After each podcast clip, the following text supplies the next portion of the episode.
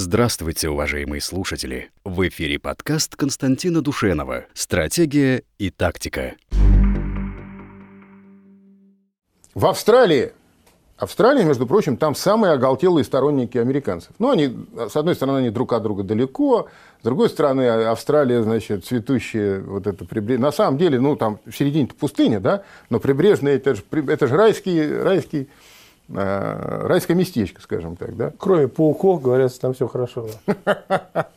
Не, ну, может быть, там есть какие-то... Мой знакомый просто говорит, я зашел на пляж, открыл кабинку там переодеться, и на меня смотрят 16 глаз таких больших, очень крупных таких. И я, говорит, я, понял, что я, это не мое место. То у него, видимо, какая-то арахнофобия. Ну, я, дум, я думаю, что если австралиец э, приехал бы зимой куда-нибудь в Воркуту, он тоже понял бы. Он бы Пауков тоже... нет, но и ничего другого место, тоже нет. Место явно не мое, да? Где бы он, извините, там вышел по нужде, и все бы застыло, до земли не долетев. Жизнь без, без пауков тоже отличается своими особенностями. Ну да, так вот, несмотря на то, что, значит, австралийцы очень любят американцев, я имею в виду австралийские политики, значит, там есть специальный институт изучения Соединенных Штатов Америки в Австралии. Ну, это тоже такая как бы авторитетная организация. И, значит, вот они э, выпустили доклад о соотношении сил в, как они называют, теперь они же ввели этот термин специальный, чтобы индусов стравить с китайцами, Индо-Тихоокеанский регион. Но это то, что э, мы называли и называем всегда Азиатско-Тихоокеанский регион. Ну, то есть Тихий, Тихий океан, там, для нас это в первую очередь, конечно, Дальний Восток. И они там задаются вопросом, каково соотношение сил между китайцами и э, значит, американцами. И приходит к выводу недвусмысленному совершенно, что значит, в случае масштабного конфликта без применения ядерного оружия, значит, американцы войну проиграют. Американцы войну проиграют и приводят э, массу э, там, разного рода доводов в свою пользу. Я читал и гордился. Потому что я вот зрителям, я обязательно в четверг скажу, что, уважаемые зрители, мы два года с вами назад вот об этом говорили два года назад, а мы полтора года назад, а мы вообще три года назад. И вот, наконец, до австралийцев это дошло. То есть они просто по пунктам перечисляют то, что и мы с вами на передаче говорили. Первое, что значит, а, у американцев не хватает ресурсов, а, тех военных бюджетов, несмотря на безумное их, так сказать, э, наполнение э, вот этими долларами, их все равно мало, их не хватает. Они 20 лет воюют, везде и всюду. У них, э, они потеряли возможность одновременно содержать инфраструктуру и модернизировать ее. Они сделали выбор в пользу содержать, и они практически 40 лет не, не э, модернизировали. Ну, а как ее не содержать, если она есть? Ну вот. И вот они там пишут, что вот в связи с этим и э, серьезное отставание в современных образцах оружия у американцев и так далее. Ну, вот практически все то, о чем мы с вами здесь рассказываем. Я читал с чувством глубокого удовлетворения. Оказалось, что даже до австралийцев дотумкало, наконец, понимаете? Ну вот, да.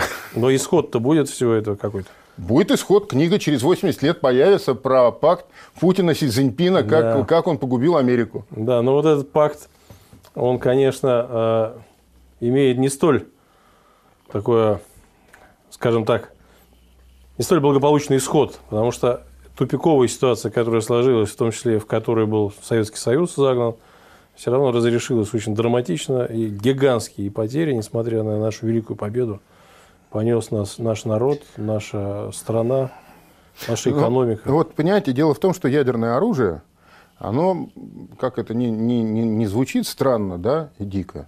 Вот мне иногда в комментариях пишут, там, православный человек, что вы тут про все эти, значит, рассказываете бомбы? Атомное православие. Да, дело в том, что да, пусть будет это атомное православие, потому что если бы не было этой атомной бомбы, Сталин сам считал, что э, следующая мировая война начнется через 15 лет. Вот э, есть воспоминания Джилоса, это югославский коммунист, на тот момент почти мальчик, молодой совсем. Э, Сталину он глянулся. И Сталин его часто приглашал вот на эти знаменитые пиры вечерние, когда там они в 10-11 часов начинались, и до 3 до 4 ночи они сидели, значит, приглашали, свои приходили.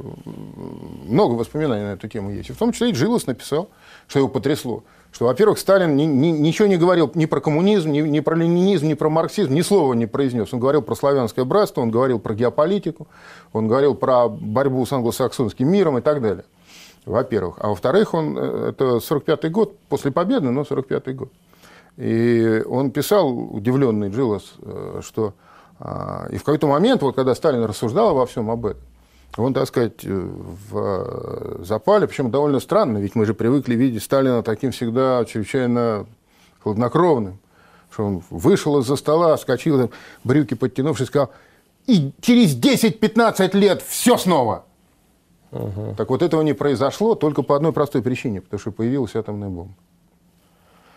Потому что атомная бомба сделала вот это все снова бессмысленно. Ядерные державы не могут воевать друг с другом. Только прокси-войны, только через прокладки.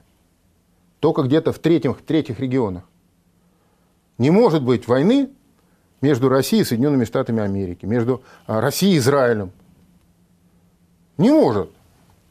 Между, а, а, вот между Индией и Пакистаном еще может, но там просто менталитет другой. Вот. Но, а, конечно, маломальски, так сказать, э, серьезный политический э, ну, что ли, настрой, он просто категорически это отвергает. Во всяком случае, между нами и американцами точно. И Китай, вот мы, Америка, Китай, это три страны, которые совершенно точно это понимают, ясно это знают. Значит, вначале будет пакт э, Трампа, Си Цзиньпина, Путина. То есть, как бы в этой ситуации патовой для Америки, естественно, должна быть какая-то возможность э, контролируемого развития событий. Возможно, с сбросом каких-то потенциалов или каких-то э, элит и так далее. Об этом постоянно говорит вот, Михаил Хазин. Ну вот если там такие болтоны, какие могут быть с ними, э, какая Ялта возможна? Если там руководят политикой государства люди, которые вот, вот такие позиции занимают. Интересно, что вот этот вот процесс э, торможения вот этого международного Левиафана, его действий на Ближнем Востоке, он был остановлен в Сирии. Это происходило прямо на наших глазах, буквально э, на моих глазах вот, э, физически, на ваших глазах, как э, на глазах аналитика – мы вели передачи на эту тему и так далее. Это происходит прямо здесь и сейчас. И продолжает происходить. А, и не удалось сожрать Сирию. Все, ну, все были а, для этого основания. Нет, Сирия просто стала таким замечательным символом того, что русские вернулись. Вот. И если какие-то там вот эти мюнхенские речи Путина, они, конечно, так сказать, это войдет во все учебники истории, это, так сказать, можно ни минут не сомневаться. Но это все-таки были словеса. То Сирия, э, э, сирийская компания, она показала, на чьей стороне сила реальная. И оказалось, что сила совсем не там, где, где, где все думали, что она вообще совсем в другом месте находится.